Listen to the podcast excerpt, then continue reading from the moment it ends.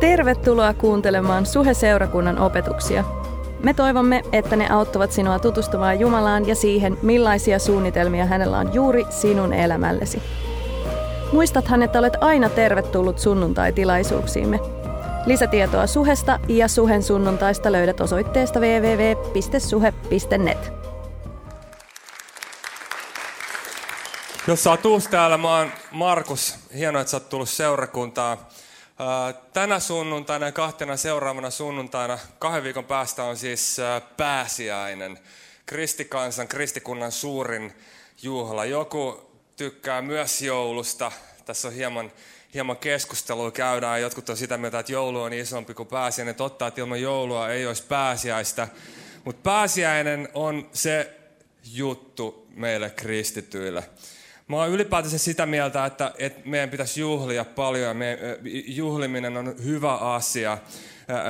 Mut, mutta jos sä oot kristitty, niin pääsiäisenä meillä on todella paljon syytä juhlia. Pääsiäinen on se syy, minkä takia me kokoonnutaan joka sunnuntai. Tyhjä hauta tapahtui, tyhjän haudan ihme tapahtui sunnuntaina ja sen takia seurakunta kokoontuu sunnuntaisi.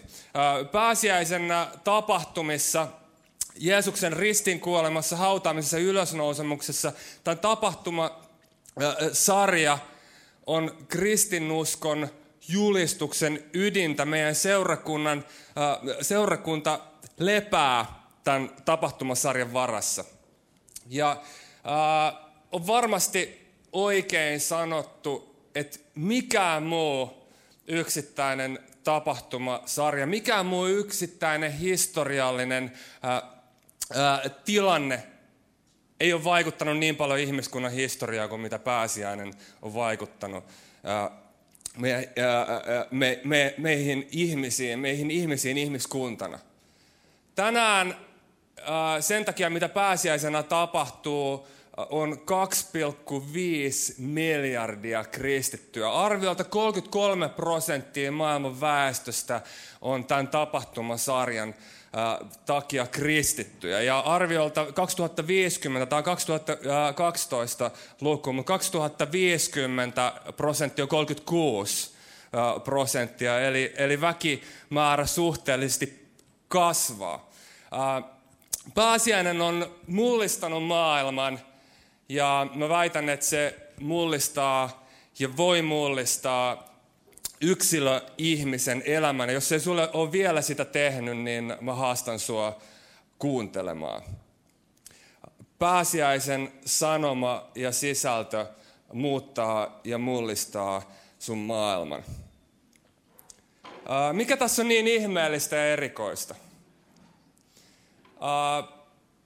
Ristin kuolemassa ei sinällänsä ole mitään, mitään spesiaalia. Se surullista kylläkin oli yleinen käytäntö, yleisin käytäntö Jeesuksen aikana, millä ihmisiä telotettiin. Tuhannet, kymmenet tuhannet, arviolta jopa sadat tuhannet ihmiset on joutunut kohtaamaan tämän karmean kohtalon, tulla ristiinnaulituksi. Minkä takia tämän yhden henkilön, Jeesus Nasaretilaisen ristiinnaulitseminen on rajattanut pankin tällä tavalla? Mikä tässä on niin spesiaalia? Me, me ei edes muisteta ketään toista ihmistä, jota olisi ristiinnaulittu. Kuvaavaa on se, että ainut ainoat ristinnaulitut Jeesuksen lisäksi, josta me edes keskustellaan, on ne kaksi tyyppiä, jotka naulettiin Jeesuksen kanssa ristillä. Me muistetaan ne keskustelut, joita hän kävi Jeesuksen kanssa. Mikä tässä on niin spesiaalia tämän yhden ihmisen ristin naulitsemisessa, että me edelleen pidetään meidän viikkopalavereita tämän asian takia? Mikä tässä on niin spesiaalia? Me joudutaan kysymään tänään, että kuka tämä mies on, kuka Jeesus nasaretilainen on. Ja itse asiassa me löydetään ää, ää, pääsiäisen, pääsiäisen tapahtumien ytimestä oikeuden istunto. Me ää, löydetään ää, ää, oikeuden käynti, jonka aiheena oli se, että kuka tämä mies on. Ja mä toivon, että sä voisit tänään arvioida. Sä saisit tänään olla ottaa lautamiehen paikan. Olla oikeuden tuomari. Sä saat tänään tuomita tämän henkilön joko mieleltänsä järkkyneeksi, nasaretilaiseksi kansan kiihottajaksi. Tai toinen mahdollisuus on se, että hän on se, kuka hän sanoo olevan. Mä väitän, että tässä välissä ei ole mitään harmaata aluetta. Mutta me avataan meidän raamatut tänään Markuksen evankeliumista jakeesta neljä, luvusta 14, Markuksen evankeliumi luvusta 14, jakeesta 53, ja me luetaan oikeudenkäynnistä, jossa arvioitiin sitä, että kuka tämä mies on, kuka tämä Jeesus Nasaretilainen on. Me avataan raamatut Markuksen evankeliumista 14. luvusta jakeesta 53. Sitten jos sulla on näin hieno raamattu kuin mulla on, niin sä voit laittaa tämän nauhan tähän kohdalle, näin että se säilyy siinä. Ja sitten sen jälkeen sä voit avata raamatun Danielin kirjan seitsemännestä luvusta valmiiksi. Danielin kirjan seitsemännestä luvusta, jakeesta yhdeksän. Danielin kirja, seitsemäs luku, ja yhdeksän. Josta me löydetään toinen oikeudenkäynti, joka on luonteeltansa hyvin erilainen oikeudenkäynti. Meillä on raamattu avattuna nyt kahdesta eri oikeudenkäynnistä, jotka on hyvin erilaisia oikeudenkäyntiä, mutta kuitenkin linkittynyt keskelään hyvin vahvasti. Danielin kirjasta me löydetään oikeudenkäynti. Daniel näkee näyn viimeiseltä tuomiolta, kun kirjat avataan, kun ihmisen poika tulee tuomitsemaan ihmiskuntaa. Raamatun mukaan aika ei mene sykleissä tälleen näin eteenpäin kierrä, vaan raamatun mukaan aika on lineaarinen. Raamatun näkemyksen mukaan aika päättyy Herran päivään viimeiselle tuomiolle, jolloin on oikeuden istunto, jota me kutsutaan viimeiseksi tuomioksi. Mä tiedän, että se ei ole kauhean suosittu, suosittu teema, mutta otettiin se nyt esille kuitenkin. Mutta me palataan tuohon toiseen oikeuden istuntoon. Meillä on siis oikeuden istunto, viimeinen tuomio, ja sen jälkeen meillä on ää, ää, toinen oikeuden istunto, joka tapahtuu Jerusalemissa. Ja nyt me ollaan Jerusalemissa. Ennen kuin me luetaan tämä kohta, niin ää, hetkeä aikaisemmin, ennen tätä oikeudenkäyntiä, palmusunnuntaina, joka on nyt tämä seuraava sunnuntai, Jeesus ää, ää, ratsastaa aasilla Jerusalemiin, joka puhuu siitä, että hän on rauhan prinssi. Hänet vastaanotetaan kuninkaallisesti kaupunkiin, palmulehtiä laitetaan hänen eteensä. Hän nauttii valtavaa kansansuosiota. Hän on suosittu. Hänen suosionsa on niin suurta, että uskonnollinen elitti on raivoissa ja poliittinen elitti on varuillaan. Ja hänen vangitsemisestansa keskustellaan. Mutta tullaan siihen johtopäätökseen, että tilanne on liian äh, herkkä poliittisesti. Äh, juhlien aikana häntä ei kannattaisi ottaa kiinni. He päättää ottaa hänet kiinni myöhemmin, ei pääsiäisjuhlan aikana. Mutta kuinka ollakaan äh, Jeesuksen kiinniottamiseen koituu tilaisuus, kun Jeesuksen ystävä, läheinen ystävä päättää pettää hänet. Juudas Iskariot, jonka kanssa Jeesus on viettänyt 24-7 viimeisen kolme vuotta, jolle hän on uskonut hänen ää, varojensa hoidon, joka on nähnyt läheltä, kuinka Jeesus on palvellut väsymättä ää, sairaita, joka on päässyt näkemään Jeesuksen sydämeen, jonka he vaan niin kuin, ää, läheinen, läheinen, läheinen sisäpiiriin kuuluva ystävä pettää Jeesuksen.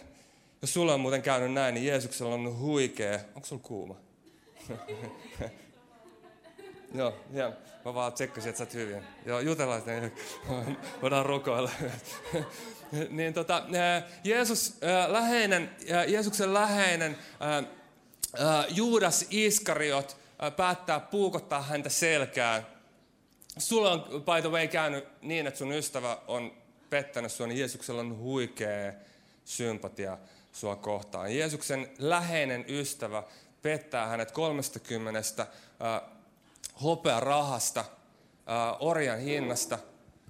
Suudelma on asetettu merkiksi. Yöllä Ketsemanessa kiinniottajat tulee ottamaan Jeesuksen kiinni. Juuras kavaltaa hänet suudelmalla ja Jeesus viedään saman tien oikeuden eteen juutalaiseen oikeusistuimeen. Ja tästä hetkestä ja tilanteesta me luetaan. Jakeesta 53.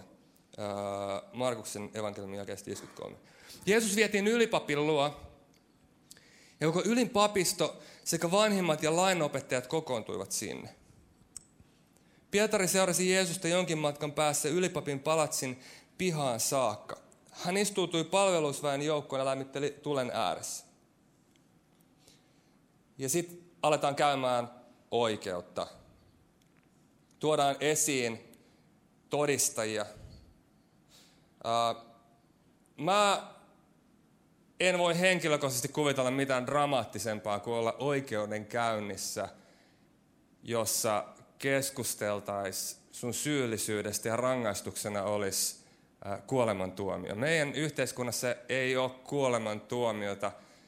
Me ei ehkä saada siitä kiinni, mutta pelkästään niin ajatus oikeudenkäynnistä on dramaattinen ja stressaava. Meillä on ollut konflikti taloyhtiön kanssa pikkasen suhessa ja, ja äh, lakimiehet on äh, kalistellut sapeleita ja pelkästään niin kuin ajatus siitä, että me jouduttaisiin oikeuteen seurakunnassa on aiheuttanut mulle harmaita hiuksia ja unettomia öitä. Ja mä, mä en ole edes tämän seurakunnan hallituksen jäsen juridisessa mielessä. Se on silti ahdistava ajatus. Kuinka ahdistavaa olisi se, että sä olisit itse syytetyn penkillä ja tuotas todisteita, ja jos oikeus tuomitsisi sut syylliseksi, sut telotettaisiin voidaan vaan niin kuvitella, millaiset stressikertoimet on. Todistajia tuotiin. Ylipapit ja koko neuvosto etsivät todistusta Jeesusta vastaan saadakseen hänet surmatuksi. Sellaista ei kuitenkaan löytynyt. Monet kyllä todistivat valheellisesti häntä vastaan, mutta todistukset olivat ristiriitaisia. Silloin astui esiin muutamia, jotka esittävät häntä vastaan väärän todistuksen – me olemme kuulleet hänen sanovan, minä hajoitan tämän ihmiskäsin tehdyn temppelin ja rakennan kolmessa päivässä uuden, joka ei ole ihmisten tekemä. Mutta tässäkään asiassa todistukset eivät pitäneet yhtä. Jeesus oli pelkästään ennustanut temppelin äh, tuhoutumisen, ei sitä, että hän itse sitä tuhoisi. Sitten tullaan oikeuden käynnissä sen dramaattisimpaan hetkeen. Oikeudenkäynti kulminoituu siihen, kun syytetty laitetaan todistajan aitioon. Hän joutuu todistamaan. Ja sen perusteella nyt, mitä Jeesus todistaisi itsestänsä, ratkaista se, että saako hän vapauttavan vai vangitsevan tuomion. Ja tässä tapauksessa telotustuomion. Silloin ylipappi nousi paikaltaan astui esiin ja kysyi Jeesukselta, etkö lainkaan vastaa heidän syytöksiinsä? Mutta Jeesus pysyi vaiti. Hän ei vastannut mitään. Silloin ylipappi teki hänelle uuden kysymyksen. Oletko Messias, ylistetty Jumalan poika? Tällä kysymyksellä hän tarkoitti sitä, että oletko sä se poliittinen johtaja, joka tulee vapauttamaan meidät tämän miehitysvallan ää, siteistä? Ootko sä se, josta on profetoitu? Ootko sä se, ja kun hän sanoi Jumalan poika, hän viittasi ei mihinkään jumalalliseen, vaan Messiaalle annettu arvonimeen. Ja jos Jeesus olisi sanonut, ja niin kuin hän sanoi myöhemmin, että kyllä, niin se olisi vain tarkoittanut sitä, että hän on kapinallisjohtaja, kuvittelee olevansa se poliittinen vapaustaistelija ja sen jälkeen he voisivat siirtää Jeesuksen Rooma, roomalaiseen tuomioistuimeen. Juutalainen tuomioistuin oli pelkästään tällaista esitutkimusta. Ja sen jälkeen he voivat laittaa tämän kaverin eteenpäin, että, että joo, että kapinallisjohtaja, että ehkä teidän pitäisi huolehtia tästä, tämä on poliittisesti vaarallinen tyyppi. Mutta mitä Jeesus vastaa? Hän sanoi, että kyllä, mä oon Messias, mutta Messias on joku, jota te ette ole voinut edes aavistella hänen olevansa. Hän ei sano olevansa ainoastaan Jumalan poika, vaan hän sanoo olevansa ihmisen poika. joka on Danielin kirjassa oleva jumalallinen tuomari, joka tulee eräänä päivänä tuomitsemaan eläviä ja kuolleita. Hän sanoo olevansa ihmisen poika tietoisena, että juutalainen uskonnollinen eliitti osa sanasta sanaan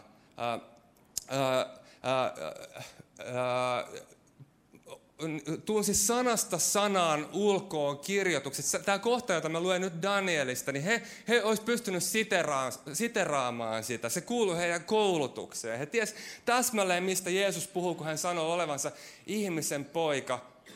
Ja me nähdään kohta, minkä reaktion se aiheutti näissä ihmisissä. Jeesus teki korkeimman mahdollisen viittauksen omasta itsestänsä. Ja me luetaan Danielin kirjasta. Me luetaan Danielin kirjasta, kun me luetaan tämä, niin mä toivon, että sä näet tämän kontrastin. Meillä on sandaalit jalassa oleva nasaretilainen kansan kiihottaja, joka sanoo, että hengellisessä todellisuudessa mä oon jotain ihan muuta, mitä sä inhimillisesti tällä hetkellä näet. Ja kun luetaan tämä Danielin kohta, niin mä kysyn sulta, että mitä sä näet, kun sä katsot tänään Kristukseen? Kenet sinä näet, kun sä katsot tänään Kristukseen? Kun minä, sinä, kun minä sitä katselin, jakeesta yhdeksän, istuimet asetettiin paikoilleen ja ikiaikainen istuutui – Hyvin samanlainen kuva, mitä 500 vuotta myöhemmin Johannes näkee Patmoksen saarella. Istuimet laitettiin paikoilleen. Ikiaikainen istuutui. Hänen pukunsa oli valkea kuin lumi, hänen hiuksensa ja partansa kuin puhdas villa.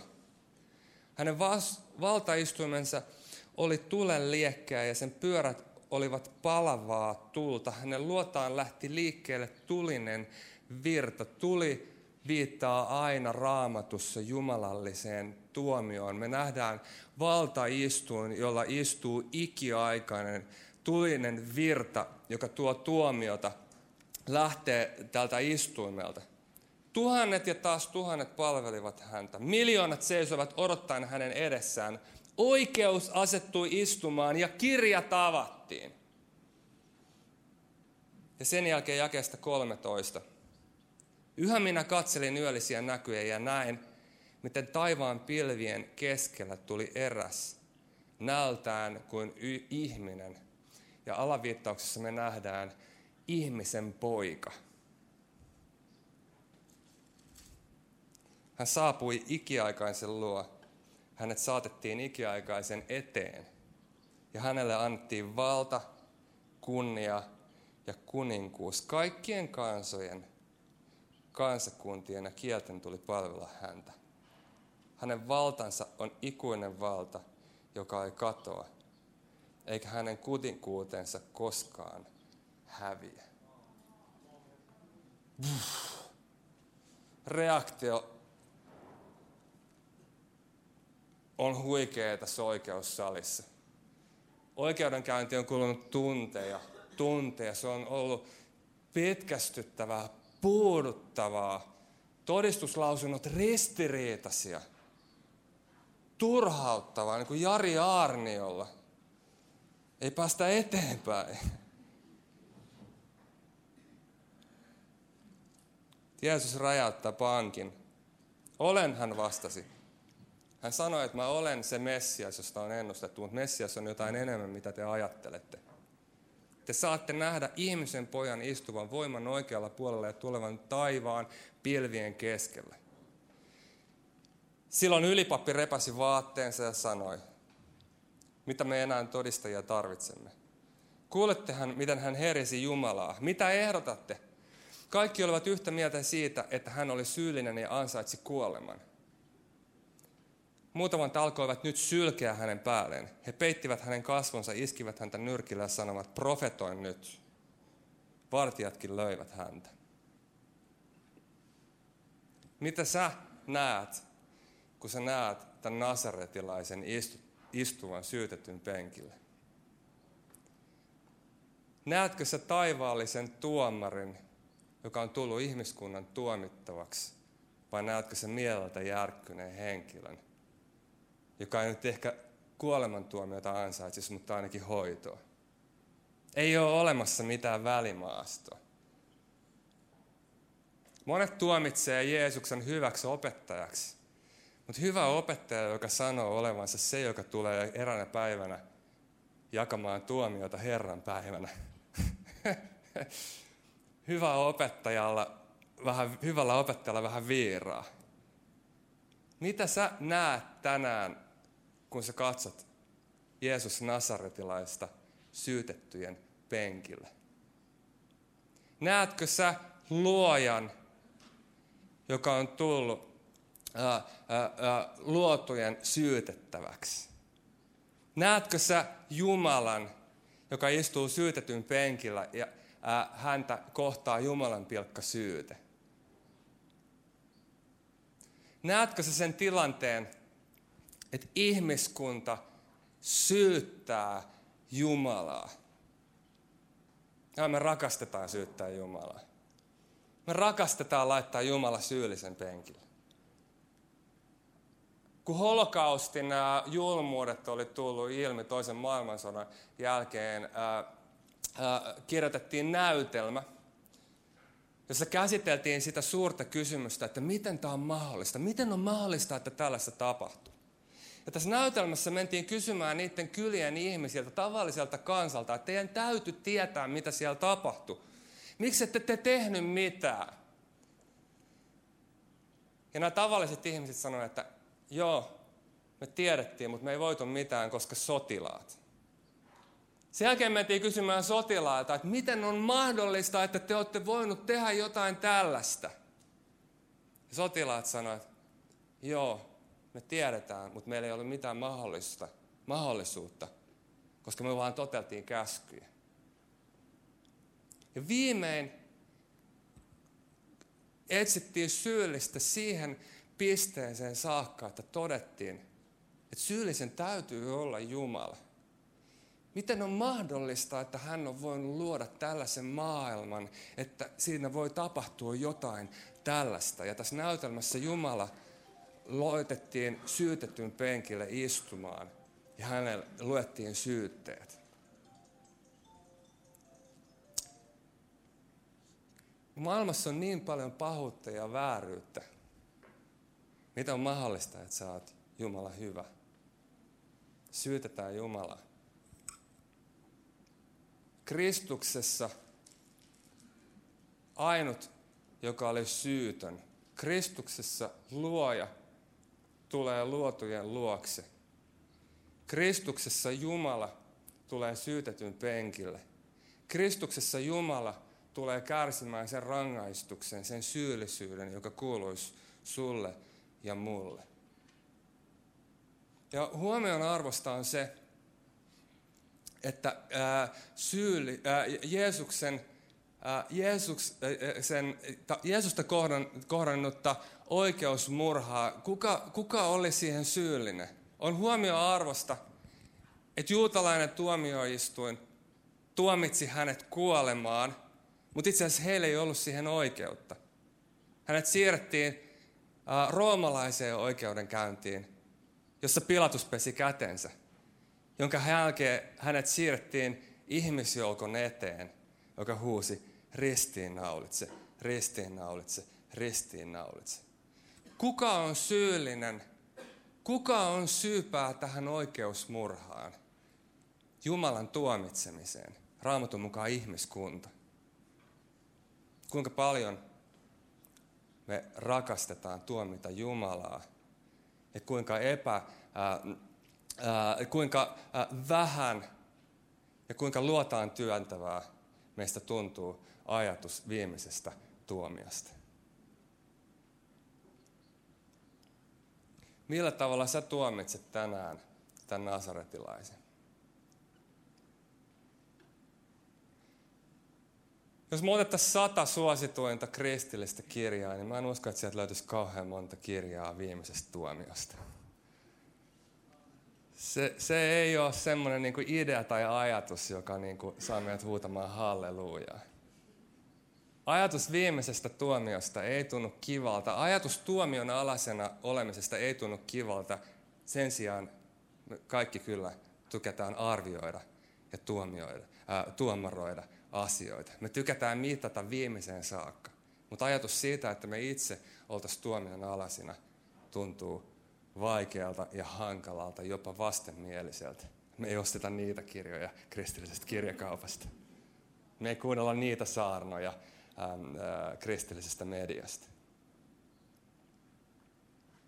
Mutta silti me ollaan kaikki sitä mieltä, että maailmassa on jotain mennyt pahasti pieleen. Maailma on, jos me jossain asiassa ollaan samaa mieltä, niin me ollaan siitä aivan yhtä mieltä, että maailma on epäoikeudenmukainen paikka. Miljardeja ja miljardeja, miljardeja on käytetty, että paikasta saataisiin parempi paikka. Kokonaisia valtioita on olemassa, jotta me voitaisiin rakentaa hyvinvointia. Mutta huolimatta ihmiskunnan ponnisteluista näyttää, että epäoikeudenmukaisuus ei ole vähentymässä maailmassa. Ikinä maailmassa ei ole olemassa, eh, ollut enemmän orjia kuin tänä päivänä. Koskaan ei ole ollut olemassa suurinta ää, sosiaalista epäoikeudenmukaisuutta, mitä me löydetään tänään. Rikkaat rikastuu nopeammin kuin ehkä koskaan. Ja köyhät köyhtyy ja kurjistuu enemmän kuin koskaan. Jos me ollaan jossain samaa mieltä, niin, niin me voidaan sanoa, että jossain on joku mennyt pahasti pieleen ja maailma on paha paikka. Itse asiassa tätä näkökulmaa vasten ajatus viimeisestä tuomiosta, jolloin oikeudenmukaisuus tulisi toteutumaan ja tapahtumaan, tuntuu lohdulliselta. Ajattele hetkeä, milloin kaikki sosiaalinen epäoikeudenmukaisuus korjataan. Ajattele sitä hetkeä, milloin hyväksikäytön uhrilta pyyhitään kyyneleet ja syylliset julistetaan syylliseksi ja heille jaetaan oikeutta. Tästä näkökulmasta ajatus Herran päivästä, jolloin jaetaan oikeutta, tuntuisi suloselta, ihanalta. Se on itse asiassa päivä, joka on täynnä toivoa. Mutta samalla kun me ajatellaan sitä päivää, meidän omassa rinnassa on syyllinen olo ja me tahdistaa. Koska me ei voida sanoa muuta kuin aameen sille faktalle, mitä Raamattu sanoo meistä, että jokainen on syntinen ja Jumalan kirkkautta vaille. Ja jokainen tämän syntisyyden taakan alla kuuluisi tulla tuomituksi. Raamattu sanoo, että synnin palkka on kuolema. Me ymmärretään, että me ei kestettäisi tämän oikeuden edessä. Mutta jos sä tänään hyväksyt tuomarin, joka tuli tuomittavaksi, niin sä hyväksyt ja ymmärrät sen, että hän joka tulee kerran taivaista ilmestymään ja jakamaan tuomiota, ei ole joku vieras, vaan hän tuli yhdeksi meistä vaihtamaan sun kanssa paikkaa. Hän tuli syyllisen penkille sun takia, sun puolesta tänään. Ja sä saat nähdä ja odottaa ää, täynnä toivoa ja odotuksen ilmapiiriä ja, ja, ja niin kuin sellaista niin kuin riemullista, riemullista niin kuin odotusta – ää, ää, täynnä, ää, sä saat toivottaa Herran päivän tervetulleeksi. Jos sä näet ja tänään hyväksyt tuomarin, joka tuli tuomittavaksi sun puolestasi. Niin kuin mä sanoin alussa, että pääsiäisen sanoma mullistaa sun maailman. Mä haluan ottaa nopeasti tähän loppuun, bändi voi tulla tänne ylös, mä haluan ottaa nopeasti kolme nostoa, millä tavalla sun maailma ää, mullistuu, jos sä hyväksyt sun elämään tuomarin, joka tuli tuomittavaksi sun puolesta tänään. Ensimmäinen asia, mitä sun e, e, elämässä tapahtuu, asioita on monia, mutta mä otin vain kolme, kolme tärkeää nostoa, mitkä oli mun mielestä tärkeitä. Nämä perustuu ainoastaan mun mielipiteeseen tällä hetkellä.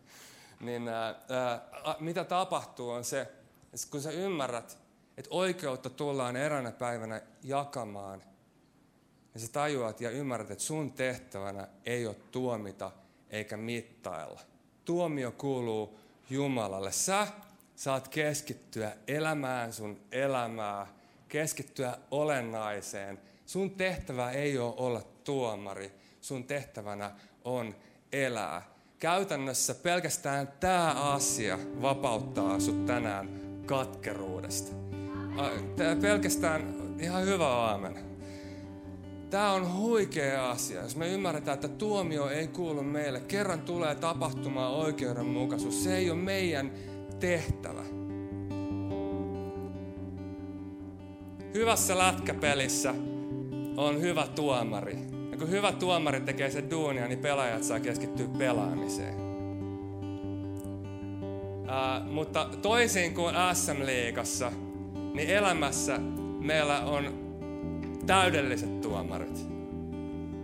Liikassa ne plussin peleissä tuomitsee mitä sattuu. Mutta elämässä, oikeassa elämässä, meillä on täydellinen tuomari, joka tuomitsee hyvin. Ja sen takia sä saat delegoida sen asian ulkopuolelle. Se ei ole sun tehtävä.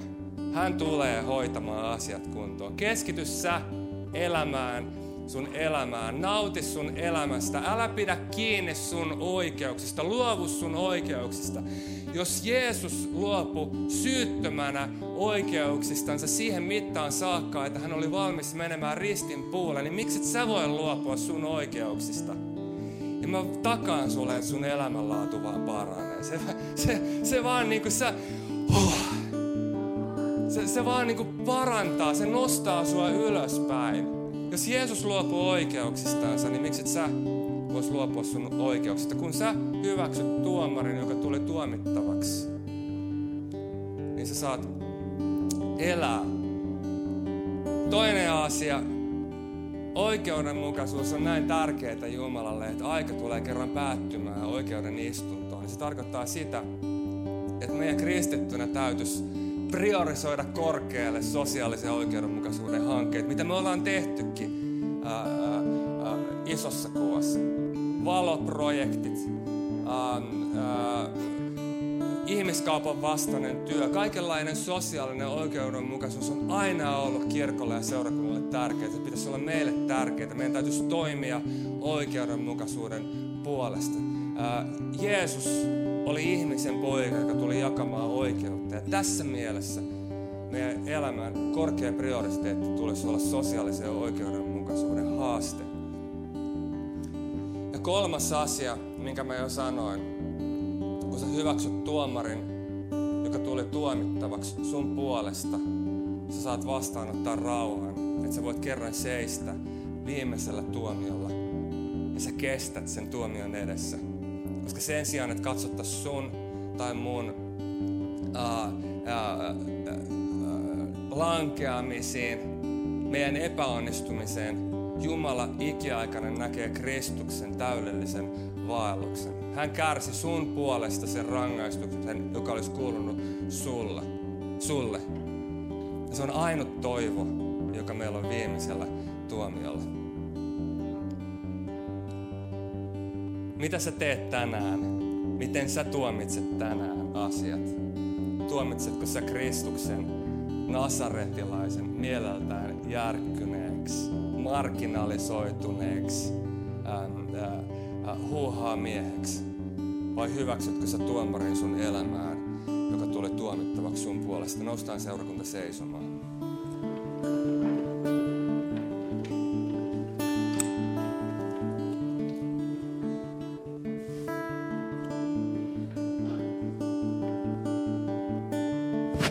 Tänä, tänään, kun sä oot täällä, että sun on vaikea päästää irti. Sä tiedät, että sä kynsin ja hampain pidät kiinni sun oikeuksista ja sun on vaikea kohdata niitä tilanteita, jolloin sä ö, oot tullut loukatuksi. Ja sun sydämessä on katkeruutta. Niin me painetaan yhdessä meidän päät ö, alas seistään Jumalan edessä. Me tarvitaan hänen pyhähenkensä apua, että me voidaan irrottaa ote. Että me voidaan luovuttaa tuomiovalta hänelle, kenelle kuuluu tuomio. Nyt kun meidän päät on painettuna, jos sä vaan tiedät, että sun on niin lähes mahdoton päästää irti, niin nosta rohkeasti sun käsi ää, ylös. Mä haluan rukoilla sun puolesta. Jumala näkee, täällä on ihan joka puolella käsiä. Nosta vaan rohkeasti sun käsi ylös, jos sä haluat tänään vain niin luovuttaa, luovuttaa mittaamisen, luovuttaa arvioinnin, luovuttaa, luovuttaa katkeruuden sun sydämestä. Jos sä haluat luovuttaa tuomiovallan Kristuksella, nostetaan meidän käsi Jumalan puoleen ja hän auttaa meitä. Hän vapauttaa. Pyhä henki voi tehdä syvää työtä tänään sun sydämessä. Sä voit laskea sun käden. Mä haluan vielä rukoilla sun puolesta, joka on tuominnut Kristuksen, ehkäpä hyväksi opettajaksi tai ihan miksikä tahansa. Mutta sä et ole vielä hyväksynyt sitä tosiasiaa, että hän on ihmisen poika, joka tulee kerran jakamaan oikeutta Herran päivänä. Sä et ole vastaanottanut häntä Jumalana sun elämääsi. Sä haluat nähdä, mitä Daniel näki. Sä haluat sanoa sen, mitä Pietari sanoi, kun Jeesus kysyi häneltä, että kuka sä sanot mun olevan. Sä haluat sanoa, että sä oot Kristus, elävä Jumalan poika, lihaksi tullut. Jumala, joka tuli kärsimään rangaistuksen mun puolesta. Jos sä haluat vastaanottaa tuomarin, joka tuli tuomittavaksi tänään sun elämään, ehkäpä ensimmäistä kertaa, niin nosta rohkeasti sun käsi Jumalan puoleen. Jumala näkee sun käden, sä voit laskea sen. Nosta vielä vaan rohkeasti käsi. Jumala näkee sun käden, sä voit laskea sen. Nosta vaan rohkeasti sun käsi vielä. Sä oot nostanut, niin sä voit laskea sen alas. Jumala näkee ää, teidän kädet. Avaa meidän silmät. Avaa meidän silmät. Avaa meidän silmät. Anna meidän nähdä sut Jumalana. Rukoillaan yhdessä syntisen rukous. Tunnustetaan meidän synnit. Vastaanotetaan armo. Mä rukoilen, rukoilkaa perässä. Rakas Jeesus. Rakas Jeesus. Kiitos, että sä tulit maan päälle. Kiitos, että sä tulit maan päälle. Kiitos, että sä olit isälle kuuliainen. Kiitos, että sä olit isälle kuuliainen. Kiitos, että sä menit ristin puulle. Kiitos, että sä menit ristin puulle. Kuolit, Kuolit, jotta mä saisin elää. jotta mä saisin elää. Kiitos Jeesus, Kiitos Jeesus, että sä oot mun elämän Herra että sä oot mun elämän Herra ja Jumala. ja Jumala. Kiitos Jeesus, Ihan kaikki se elämän lahjasta. ihan kaikki sen elämän lahjasta. Laitetaan seurakunta kädet yhteen, nämä on hienoja hetkiä. Kiitos, että kuuntelit. Ota rohkeasti yhteyttä, jos haluat tietää lisää suhesta tai siitä, kuka Jumala on. Löydät meidät Facebookista, Instagramista ja Twitteristä nimellä Suheseurakunta. Meistä olisi myös mahtavaa kuulla, miten Jumala on koskettanut sinua näiden opetusten kautta. Voit lähettää meille tarinasi osoitteeseen seurakunta.suhe.net. Jos haluat olla mukana tukemassa työtämme taloudellisesti, löydät ohjeet kotisivuiltamme www.suhe.net.